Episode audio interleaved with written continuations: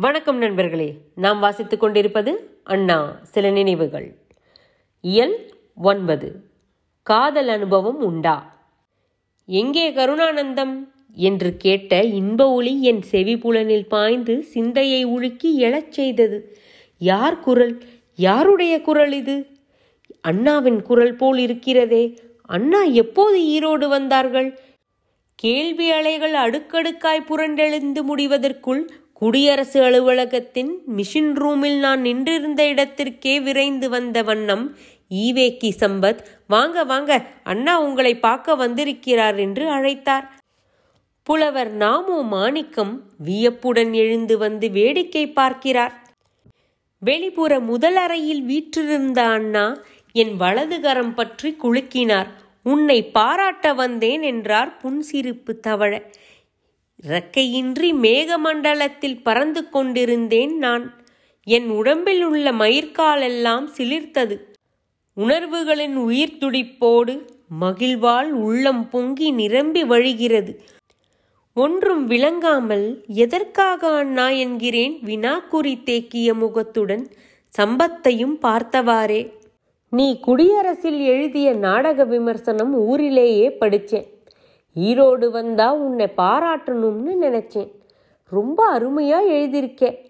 அனுபவப்பட்ட நாடகத்துறை எழுத்தாளர் மாதிரி இருக்குது. உனக்கேது இவ்வளவு தூரம் இதில் அனுபவம்? என்னன்னா கேள்வி இது. நான் தஞ்சாவூர்காரன் இல்லையா? கர்வத்தால் நெஞ்சை நிமிர்த்தி கொண்டேன். உங்கள் நாடகம் நீங்களே நடித்தது நீங்க எழுதினது எவ்வளவு பார்த்திருக்கிறேன்? பாட்டு கச்சேரி மேல கச்சேரி நாட்டியம் சினிமா நாடகம் எல்லாம் சிறுவயதிலேந்தே பார்த்து பார்த்து ஏற்பட்ட பட்டறிவு அனுபவம். அதெல்லாம் சரி. இந்த விமர்சனத்தில் காதலை பற்றி ரெண்டு மூணு இடத்துல எழுதியிருக்கேயே அதுலேயும் உனக்கு அனுபவம் உண்டா? எனக்கு அப்போது திருமணமாகவில்லை. அருகிலிருந்த சம்பத் கை கொட்டி நகைத்தார். அவரே சொன்னார் கவிஞராச்சே அண்ணா அதனால் கற்பனை பண்ணி எழுதியிருப்பார் என்று. நான் வெக்கத்தால் தோற்றுப்போய் தலையை தாழ்த்தி கொள்ள நேர்ந்தது. அண்ணா என் முதுகில் தட்டி கொடுத்தார். சம்பத்தோ இல்லைங்க கருணானந்தம். நிஜமாகவே அண்ணா உங்கள் எழுத்தை பாராட்டி என்கிட்டையும் சொல்லி கொண்டிருந்தாங்க என்றதும் துணிவோடு நிமிர்ந்தேன் மீண்டும். டி. கே. எஸ். சகோதரர்களின் முள்ளில் ரோஜா நாடகம் பா. நீலகண்டன் எழுதியது. இப்போது கோயம்புத்தூர் சண்முகா தியேட்டரில் அல்லவா நடக்குது? நீ எப்படி எழுதின? என்று வினாவினார் அண்ணா. ஆமா அண்ணா. எங்கள் முள்ளில் ரோஜா நாடகம் சிறப்பாக நடக்கிறது. குடியரசு பத்திரிகையில் ஒரு விமர்சனம் எழுதினால் எங்களுக்கு பெருமையாக இருக்கும். உங்கள் உதவி ஆசிரியர் யாரையாவது கோவைக்கு அனுப்பி வையுங்கள் என்று டி. கே. சண்முகம் கடிதம் எழுதினார். அதனால நானே போய் நாடகத்தை பார்த்துவிட்டு வந்துதான் எழுதினேன். ரயில்ல போக ஒரு நாள் திரும்பி வர ஒரு நாள் ஆச்சு. அவர்கள் யாராவது நீ வந்ததை தெரிந்து கொண்டார்களா? ஓ டி. கே. பகவதி என்னை வரவேற்று நிறைய நேரம் பேசிக்கொண்டிருந்தார் உங்கள் மேலேயும் ஒரு கம்ப்ளைண்ட் சொன்னார். என்ன சொன்னார்? சிரித்துக்கொண்டே கேட்டார் அண்ணா. அதற்குள் வெற்றிலை பாக்கு வாங்கி வந்தார் குடியரசு மேனேஜர் நல்லுசாமி. அண்ணா மெல்ல அவற்றை மெல்ல துவக்கினார். ஒரு சிட்டிகை பொடியும் உறிஞ்சினார். உற்சாகத்துடன் என்னை கேட்க தயாரானார். அண்ணாச்சியும் நானும் அண்ணா கிட்ட எவ்வளவு நாளா எங்களுக்காக ஒரு நாடகம் எழுதி தரச் சொன்னோம். அண்ணா ராமசாமிக்கு மட்டும் ரெண்டு நாடகம் ஓரிரவு வேலைக்காரி கொடுத்தாங்க. எங்களுக்கு தரவே இல்லை. ராமசாமி நம்ம பையன்தான் இருந்தாலும் எங்களுக்கு அது ஒரு மனக்குறை.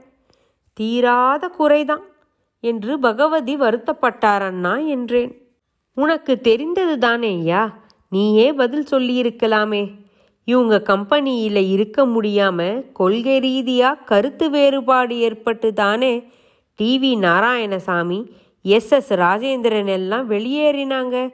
கலைவாணர் ஜெயிலுக்கு போனதால கே. ஆர். ராமசாமிய தனி கம்பெனி வைக்க சொன்னேன். இல்லைன்னா Sivaji Ganesan R. M. Veerappan P. S. Dakshinamurthy GS Mahalingam MN Krishnan எல்லாம் ரொம்ப கஷ்டப்பட்டிருப்பாங்களே. ஆமாண்ணா அந்த சமயம் நான் தஞ்சாவூரில் தானே இருந்தேன். அங்கே தானே கம்பெனி துவக்கம். நீங்கள் சரியான சந்தர்ப்பத்தில் நாடகம் கொடுக்கலன்னா கேஆர்ஆர் நாடக கம்பெனி நொடிஞ்சு போயிருக்குமே. நான் இதெல்லாம் ஞாபகப்படுத்தி டி கே பகவதி கிட்ட சொல்லிட்டு தான் நான் வந்தேன். இருந்தாலும் நீலகண்டனுடைய முள்ளின் ரோஜா நாடகம் சுயமரியாதை கருத்துகளுடன் டிகேஎஸ் நாடக குழுவினரின் தரத்தில் அருமையாக இருந்ததாலே அப்படி எழுதினேன் அண்ணா. குடியரசில் ஒன்னரை பக்கம் முழுமையாக வந்துவிட்டது என்றேன். அண்ணா என்னை கேலி செய்ய தூண்டிய அந்த இடம் இதுதான். தாசி கமலத்தின் மகள் மங்கையப் பருவம் அடைகிறாள் அதாவது காமத்தேன் எங்க கிடைக்கும் என சுற்றி அலையும் கருவண்டுகளைக் கவரும் வண்ண மலர்ச்சி அடைகிறாள்.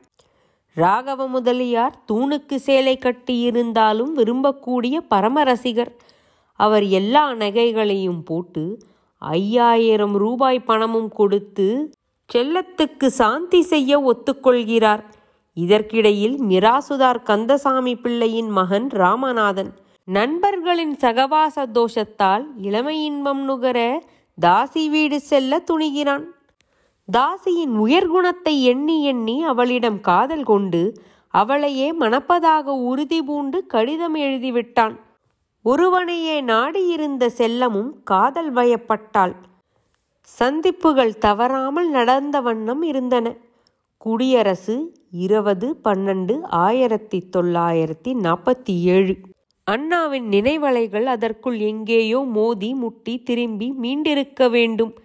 உறங்கி விழித்தவர் போல் அதெல்லாம் சரி நீ எழுதிய நாடக விமர்சனம் பெரிதாக இருந்தாலும் நன்றாக இருந்தது. சரி வா சம்பத்து வீட்டில் சாப்பிடப் போகலாம் என்றார் புறப்பட்டோம். அண்ணா டி. கே. சகோதரர்களின் குமாஸ்தா பெண் நாடகத்திற்கு எழுதிய விமர்சனம்தான் இதுவரை தமிழக நாடக விமர்சனங்களிலேயே தலை சிறந்ததாகும். அவரே என்னை புகழ்ந்தால்